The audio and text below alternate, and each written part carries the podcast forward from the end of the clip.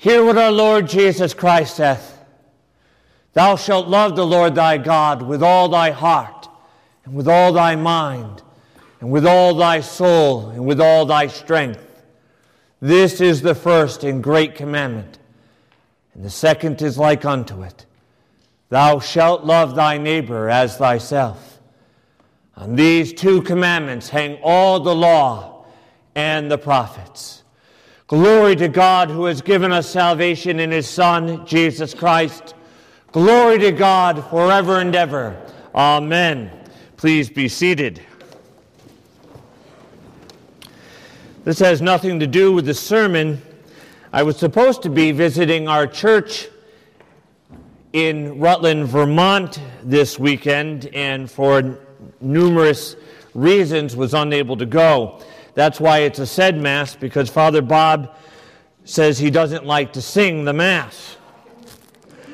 It's also why I put in two praise songs, because I figured the handful of people who really like them, even though a lot of people don't, he would have to put up with all the complaints and I wouldn't have to hear about it.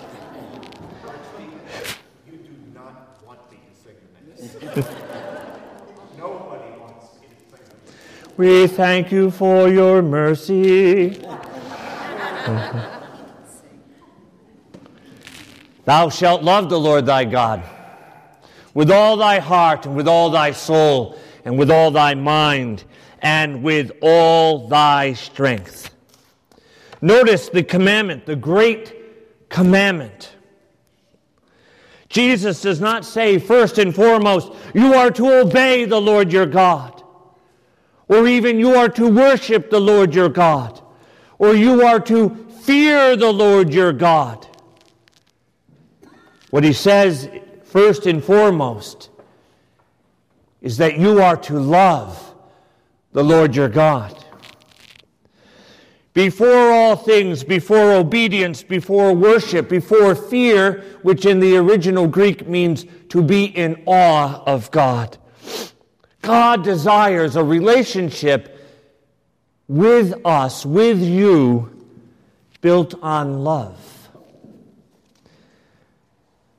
Obedience, worship, awe of the living God. All of these things will flow from having a relationship with the living God that's grounded and founded in love. The Bible tells us that God is love. Who here ever took algebra? What does the word is mean? Equals. God is love. God equals love. God desires to pour his love out into our hearts and lives. In the midst of our struggles, in the midst of our pain, in the midst of our fallenness and brokenness, in the midst of our sorrows, and in the midst of our joys and the wonders of this life, it is God's love that He wants you to know. He wants you to receive this love into your heart before you receive obedience or fear within your heart, for God loves you. God truly loves us. And this is an amazing thing when we think who God is. All things of creation have a beginning. All things in creation have an ending. All things in creation are, to greater or lesser extents, finite. God is not part of the creation. God is the creator. No beginning and no ending. He is infinite. He is altogether holy. And the distance between the creation and, and the Godhead can never be crossed. We can never reach God. And yet, that very God knowing that we could never attain to Him, comes to us in the person of His Son, Jesus Christ. We could not attain to him, so God comes to us in the person of Jesus and pours out not his judgment upon us, but his love from his own heart and from the cross. It is mercy and love and healing and forgiveness and peace that flows from the heart of God in the person of Jesus into our hearts and lives. Now, indeed, he will come to be our judge. But that is on the last and great day. Now he is in the world through the Holy Spirit as the lover of our souls, as our divine physician, as our healer, as the one who comes not to judge, but to forgive, as the one who comes to lift up. Jesus comes to show us the love of the Father. The very love that we could not attain to is made ours in the person of Jesus Christ. This is where Baptists would say, Amen. Baptists. You gotta watch her. Love. Thou shalt love the Lord thy God with all thy heart, with all thy mind, with all thy soul, with all thy strength. Now, that is the commandment, that is the law, and many times we might feel overwhelmed by that. Lord, how can I love thee with all of my heart? And yet, he desires nothing less. You've heard me say before that if when I was asking Christine to marry me, if I had promised to make room for her in my heart, she would have said no.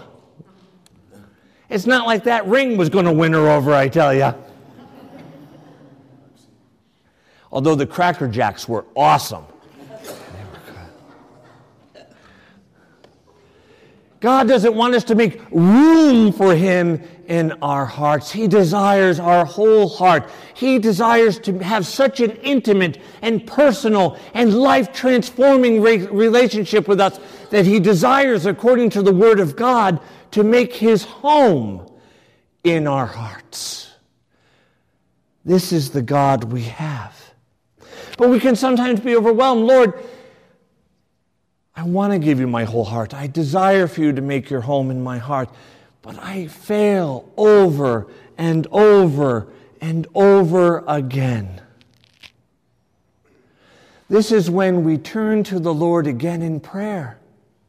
And we say, Lord, grant me your grace that I may love you every day a little more fully. You know how people always go, aw, when a husband will say, I love my wife today a little uh, more than when the day I married her. And people, oh, that's so sweet, right? And I'll love you more tomorrow than I do today. Someone should write a song. But anyway, that's how it is to be with our God. So don't allow that to overwhelm you. If you feel you are falling short, and you will, then turn from the law to the grace of God and say, Lord, help me to love you even more fully. Help me to love you more and more. There's another praise song, and Father Bob will be taking all complaints today, called More Love, More Power. More love, more power, more of you in my life, oh God.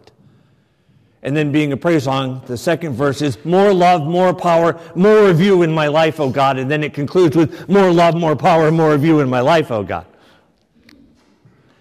But this is to be our prayer. Every day, I pray that prayer Lord, I love you. Help me to love you more. Lord, I worship you. Help me to worship you more. Lord, I desire to follow your commandments. Help me to follow them even more. God desires that we have a relationship based on love with Him. All the other things, obedience, worship, fear of the Lord, being the awe of God, will follow if we open our hearts to the love of God. The scriptures tell us that God the Father has poured out his Spirit into our hearts that we may know the very love of God. We cannot know Jesus and not know the love and the healing and the mercy and the forgiveness and the goodness of God. For God is love. We are told in the scriptures that God loved us first. Have any of you ever played catch outside? I used to when I was little. I'd always miss the ball, and it got a little boring after a while, right? But you're supposed to catch it, right, and throw it back, right? But someone has to throw the ball first, right? And then you catch it and you throw it back. This is what God is doing. It may sound silly, but think about it. The love relationship that we have is that He loves us first. He pours His love into our hearts through the Holy Spirit. And then we offer back to Him, like a bride offering the love back to her husband. We offer back to Him that very gift of love that He poured into our hearts. And so this relationship of love becomes reciprocal and eternal. And when we know God in this way, when we know Him in this relationship of love, then we realize who we really are. We are God's beloved. We are God's beloved persons so loved by God Almighty that He was willing to come into this world Himself and to die for us. Each of us has a worth and a value and a dignity because we are the children by adoption and grace of God. God is not a concept. God is not a theory. God is not a doctrine. God is a lover. And you are the object of his love.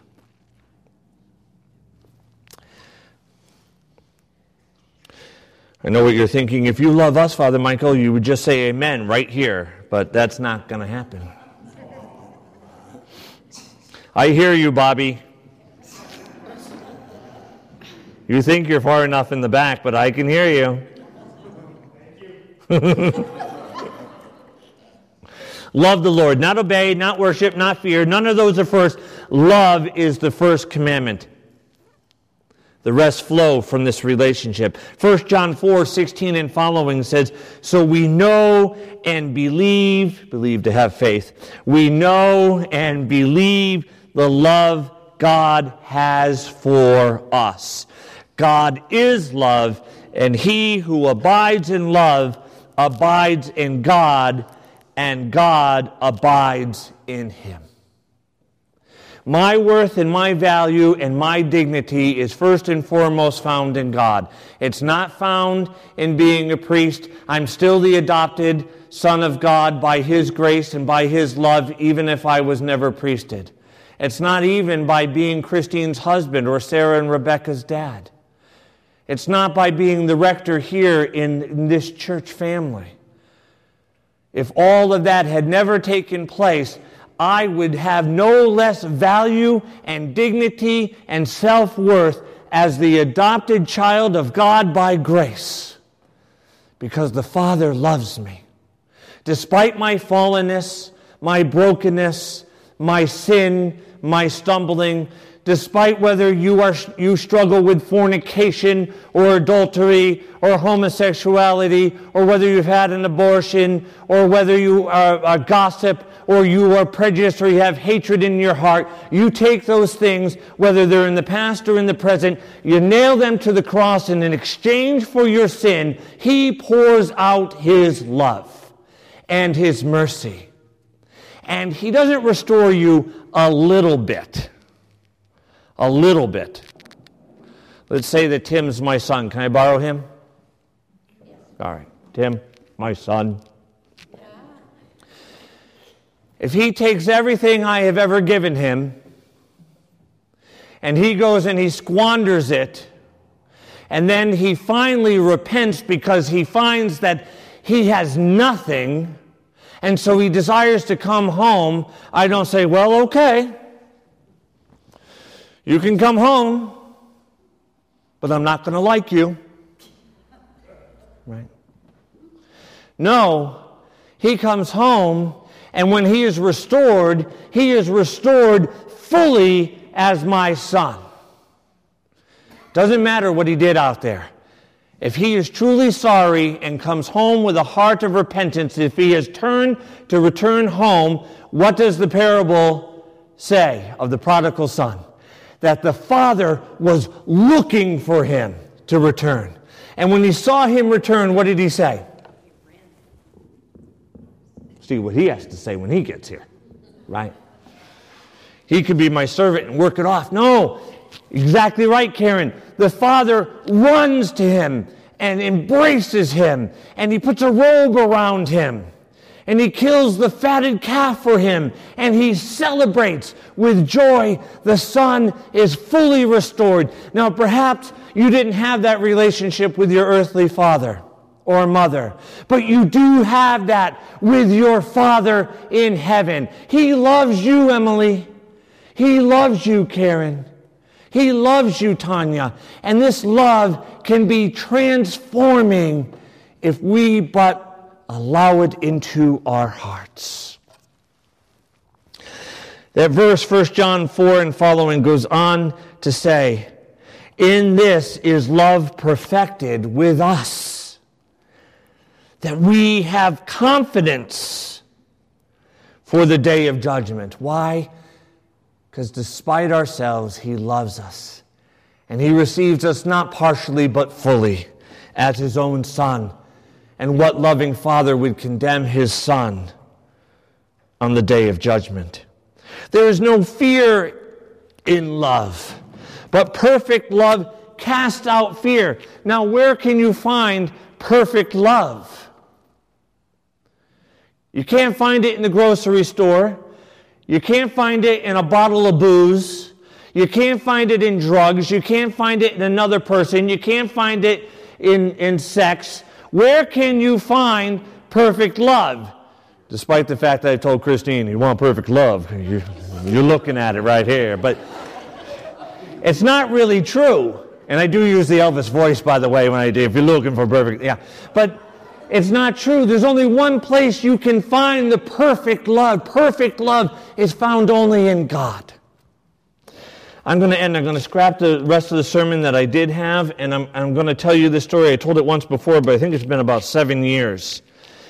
If we have as the source of our love in this world, if we have God then God, because He is the source of perfect love and true love, and because God is infinite and God equals love, there will be no end to that love flowing through our hearts and going to others. It's like, the, in a sense, I'm not a, a, a psychologist, Father Bob is, tells me all the time, you're not normal. um, if he shares with me all that he knows by psycholo- about psychology, everything he knows, does he have less knowledge? No. But I have increased in my knowledge of psychology. He has no less. That's how it is with God. God can pour out his love into your heart from the heart of his Son, Jesus Christ, through the Holy Spirit for eternity and have no less love to give than when you first began. But you see, if anything else is the source of our love, the human heart or our fleshly desires, anything else, then that is like a piece, uh, like having a pie. Right? You can have a pie, and when you eat a slice, once you're done, it's what? Gone. Because it's finite. In my last parish, there was a woman, Elizabeth Shenver. She made uh, what I called pecan pie, but she was from the South, pecan pie. She made pecan pie that was the closest thing to heaven that I've ever had on this earth. Except for maybe round top, but you know. And she made one for my, my birthday, brought it home, and I put it in the fridge. And, and so finally I said to Christine, I said, Christine, would you get me a piece of the pecan pie? I said, put it in for, for, for just 20 seconds in the microwave and then bring it to me in that per I started to shake, you know, and in the microwave. 20 seconds. This was my birthday pie, Karen. This is my birthday. It gets served. Yeah. So, anyway, so she put it in thinking that she hit 20 seconds, and then she went off to the bathroom. And what she did was she hit two minutes. and she came into the room with this thing. And Christine will tell you I lost my head. I lost my mind. It's gone. One eighth of the pie is gone, never, ever to return. It was there, but not anymore. She still remembers it to this day as one of the two times that she really questioned the sanity of the man she married. because when something is finite, when it's gone, it's gone. I did eat it, by the way, but anyway. and when I ate a second, and when I ate a second piece, then two eighths were gone. Do you see where I'm going with this? If we have as the source in our life our job or another person or a relationship or, uh, you know, um, any sins, uh, addictions, etc., etc., if these are our identity, it's like the pie. It will always let us all down. It will always leave us hungry for more and thirsting for more. It will never satisfy us, ever, because it's like the pie. But your Father loves you. He loves you so much, He sent His only Son, Jesus, for you. And he didn't come into this world, and the Bible's clear on this. He did not come into the world to condemn the world, but to save the world. He didn't come in to judge you, but to love you and to heal you. This is our God that we serve. And you have worth and value and dignity in Him as the children by adoption and grace of the living God. Thanks be to God who has given us salvation in his Son, Jesus Christ. Glory to God forever and ever. Amen.